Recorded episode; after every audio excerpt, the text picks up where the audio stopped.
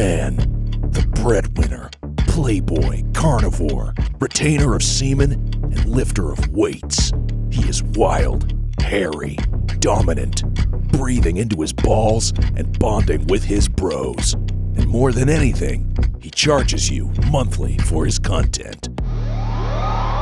Welcome to Man Clan. We are your alpha hosts and paragons of masculinity. Annie Kelly. And Julian Field. And this week's Sigma guest is reporter for Mother Jones, Eamon Whalen. Welcome, Eamon. How have you been keeping your T levels high and uh, your masculinity primed? Um, well, you know, I just got my deadlifts in yesterday, so you know, I'm on, I'm on, I'm on rest day. Yeah, leg day was yesterday, so recharging. Welcome to another episode of Man Clan, treasured listener. Once again, we apologise for the hiatus between episodes. Julian and I are finding that the deeper we delve into these ancient and primal masculine rites and ceremonies, the more of our sanity we seem to be losing. We are beginning to lose time. Just this morning, after engaging in our usual testosterone boosting dawn rituals, we suddenly awoke in the middle of the night, in woodlands we had never visited before, covered in blood and animal skins. What's more, in some kind of hypermasculine fugue state, we seem to have scrawled in the earth an invocation dedicated to Nergal, the ancient Mesopotamian god of war. We understand all of this to indicate that we are on the right track, and we consider our puny minds a worthy sacrifice in order to make ourselves and you, our listeners, stronger and more manly men. Real men ask for help. Real men go to rehab and come back sober. That's right. The subject of today's masculinity lesson will be about neo fascist figures in the manosphere. The relationship between anti feminists and white supremacists online is a complicated one. Having watched these two spaces for over 10 years now, it's tough to argue that there isn't a significant overlap. But it would be a mistake to totally collapse their differences and view anti feminism and white nationalism as one and the same. There are, after all, female white supremacists and anti feminists of colour who tend to complicate the coziness between the two. It seems to me that the relationship between these two spheres is undergoing a process of change right now, and so I think it's worth looking back on the history between the two to see if it can't help us predict where they go next. As you'll probably have heard me mention several hundred times by now, I did my PhD about this exact topic the manosphere and its relationship to what was then called the alt right. Uh, Nergal, more like Nerd Gal. the hell, man? My thesis specifically focused on what happened in this space during the period from 2012 to 2016. This was a pretty significant period of evolution for the manosphere, and when I began to notice a general shift from a focus on gender issues towards what I saw as a more confident, coherent, far right politics in several of the sites that I studied. It's important to say, I think, that not everyone in the manosphere signed up for this. I saw certain figures taking a stand against it, but they tended to be outliers, and they very often diminished in influence and viewership as a result. All the energy and the interest at the time was in this international anti progressive coalition, in a race to be as red pilled as possible on every single topic going feminism, race, sexuality, immigration.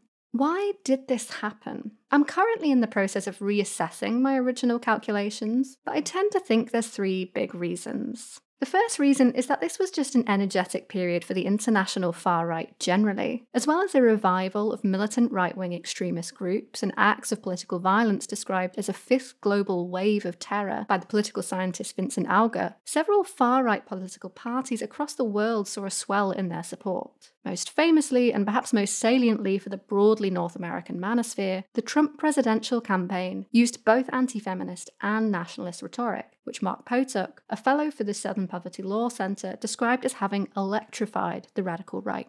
The second reason was that 2012 to 2016 was an important time in terms of the social technology of the internet. Although social media platforms had arrived earlier, there wasn't an immediate mass migration towards them so much as a gradual shift, which I think was boosted by the slow societal diffusion of technology like smartphones. In the period that I looked at, lots of online networks were making the shift from blogs, websites, and forums to social media platforms, and the Manosphere was no exception. What nearly always came with that was a broadening of the network as various segments that had previously been separate, even if there was a lot of user overlap, began to encounter each other regularly for the first time. This fits in with my third and final reason, which is that anti progressivism is often, ironically enough, an intersectional framework. if you've got a grudge against feminists, it's more likely that you'll have a grudge against anti racist or LGBT activists too. And the longer you stay involved in online spaces devoted to that grudge, the truer that is. We tend to mirror the people we see as our political opponents, who in the manosphere's case were typically adopting a broad coalition stance against oppression and bigotry in all its forms. But I think another reason is that lots of arguments in favour of an existing social hierarchy tend to be pretty similar. So if you find yourself accepting it in one instance, you're already primed to accept it in another. And of course, I think I'd be remiss if I didn't mention that many white supremacists and neo Nazis very much viewed the trend for popular anti feminism, exemplified in things like Gamergate, as an opportunity to recruit.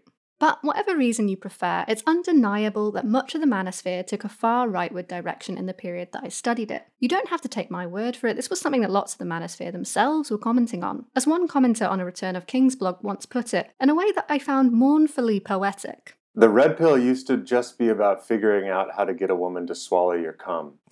dot, dot, dot. Somehow it's become about saving ourselves from NWA rule and civil war. Oh my god. So wow. true. It just used to be about the simple trick of figuring out how to get them to swallow your cum. Wow. I mean, I've never I mean, heard yeah, that, that you know- probably should have just been like the the like tagline for my PhD thesis, to be honest. It sums it entirely up. Well, you know, male professors, they do have a reputation. I just love the two just somehow. Like he's just like very kind of like victim to just like I don't know how this happened, but I'm ready for war. Like that's just, Yeah, I used to be Tom Cruise from Magnolia, and now I'm freaking Rambo.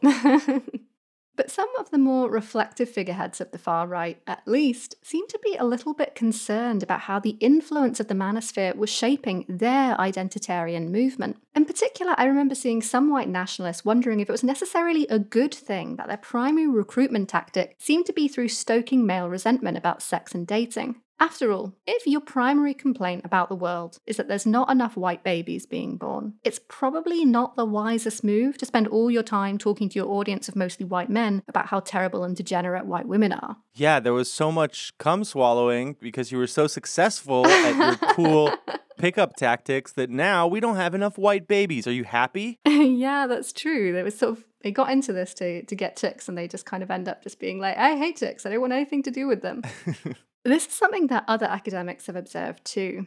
Gillian Sunderland, a sociologist at the University of Toronto, writing in Men and Masculinities journal, noted that this conflict had even reached Stormfront, perhaps the most notorious white supremacist site on the internet. I conducted a qualitative analysis of Stormfront.org, a leading white nationalist forum. Through my research, I uncovered two distinct gender strategies vying for site dominance. Forum users adopting a protective patriarchal strategy enact what I term Aryan masculinity, formed in opposition to racialized men. Conversely, users who view women as their main enemy and consider themselves simultaneously dominant and victimized perform what I call alt misogyny masculinity. The conflict between these two racist masculine strategies centers on the focal other, against which movement identity is constructed people of color or women. These findings reveal not only diversity in extreme right masculinity, but significant conflict between gender strategies. have you all heard of uh, Jack Donovan? Yeah. He has the concept. The alt misogynist masculinity reminds me of him. He has the he has the concept of androphilia, which is Yeah. that men can have sex with men and retain their manhood. Homosexuality is about championing a masculine ideal, and that the modern expression of homosexuality is part of the same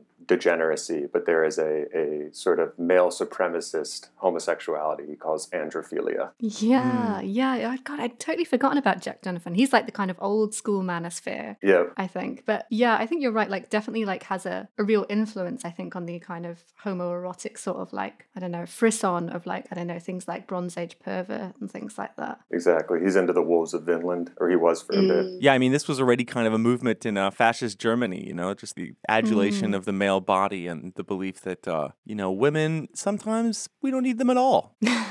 He actually, Jack Donovan actually spoke at a far right uh, a conference in Germany for like a far right think tank, and it was uh, his speech was called "Violence is Golden." oh, wow, no way. Yeah. I hadn't like really realized that he would sort of like integrated himself into the kind of like international far right like that. That's really interesting. have to look him up. One of the first figures on the alt right that I saw both responding to this conflict and taking a position within it was Marcus Follin. Follin is a Swedish white nationalist YouTuber who goes by the moniker The Golden One. The Golden One is a deliberately cartoonish character, even by the standards of the manosphere. Here's a picture of him so you can see what I mean. I don't know, Julian, you want to describe what you're looking at? Um, yeah, we've got a kind of a loincloth Tarzan bottom. He is wearing uh, a helmet. I believe it's a kind of Praetorian Roman helmet, if I'm not wrong. And he is kind of, you know, baby oiled up. In one of them, he even has like a weird axe of some sort and he's doing poses that um yeah i think uh you know with his blonde hair and his perfectly sculpted muscles recreating statues of yore yeah there's there's certainly a homoerotic aspect here as Ico Maly, writing for the Center for Analysis of the Radical Right, described the Golden One. Like all influencers, the Golden One has crafted his own brand. He has created a very specific public persona, a sort of modern day pastiche of a Nordic Viking slash bodybuilder, which he uses for metapolitical and economic goals. He combines fitness, nutrition, and training videos with content dedicated to politics, far right books, and activists. He gets paid to give lectures, uses Patreon to get monthly funding. At the moment, he has over 750 patrons who donate each month. Follin also has his own clothing line, Legio Gloria, which he wears in his YouTube videos. He even has his own nutrition line. The Golden One's success is not only metapolitical, it is also a small business venture. Sounds familiar? yeah. Like so many of the people we discuss here, Follin began his online career as a bodybuilding and fitness YouTube channel back in 2013, but quickly began to expand out to his clear passion for fantasy books and video games, and with them, politics. For Follin, his passion for the fantasy genre and his commitment to white nationalist politics are one and the same. It's clear that he gets much of his understanding of historic Europe from fantasy, and it's not uncommon to hear him justifying a particular argument with reference to the worlds of Tolkien or Skyrim. Here, not for the first or last time, he talks about what masculinity means to him through Lord of the Rings characters. Greetings, my esteemed Laddingtons. I'm checking in from Paradise, aka Sweden, in July I'm checking in with a clarification regarding the terms alpha and beta. Now, regarding the term alpha, I have never once referred to myself as an alpha. I have, however, referred to others as alpha, and I have used the term to as a compliment. Basically, I've said this is an alpha character, and um, I've basically meant cool or manly or whatever. So I've said that many of the characters in uh, the Fellowship of the Ring, they are alpha. So I said Sam is an alpha, Aragorn is an alpha, Legolas is an alpha, uh, but technically speaking, the alpha in the Fellowship is of course Gandalf, and the other High Thumos men. They are submitting to his superior knowledge, and he takes on the role of being a leader. You've been listening to a sample of Man Clan, a 10 part series that is being published on QAA's premium podcast feed, which you can get access to for just 5 bucks a month by going to patreon.com slash QAnon Anonymous. You'll also get access to all of Travis View's first season of Trickle Down, as well as an extra episode of QAA for every regular one, and access to our entire archive of premium episodes. Join the Man Clan.